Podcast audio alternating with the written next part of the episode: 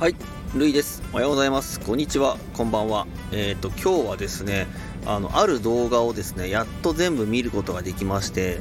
そのある動画っていうのがですね、あの、まあちょっとあの、テレビでも話題になってたので、知ってる方も結構いらっしゃると思うんですけども、えっ、と、ビーズの稲葉講師さんと、えーミスチルの、えー桜井和寿さんの、えー対談コラボ、対談コラボじゃなくて、あの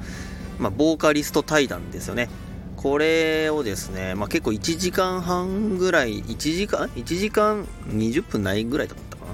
それぐらいの動画だったんですけども、あの、この動画の中にですね、こう、私もこうなりたいっていうか、こうなろうっていうような、こう、目標みたいなものがたくさん詰まってましたね。いやー、素敵な動画でした。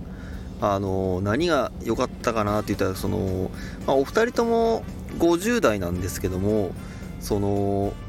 年齢とかその大人の雰囲気というか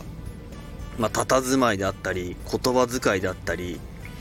まあ、さりげない気の使うような言葉選びだったりなんかもう本当なんか見てて素敵だなと思いましたしもう聞いててあっという間に時間経ちましたしあの自分もこれからこう50代を迎えるにあたってあ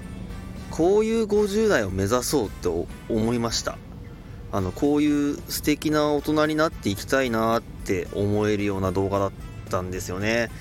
なのであのこれからも発信を通して自分自身こういろんなものをアウトプットしながら、まあ、ちょっとでもねあのお二人の雰囲気に少しでも近づけるようにして、えー己を磨いてもっともっと素敵だなと思われる人になっていきたいと思いました。そんなこんなで今日も一丁頑張りますかね。ということでまたまた今日も皆さんよろしくお願いします。ではでは。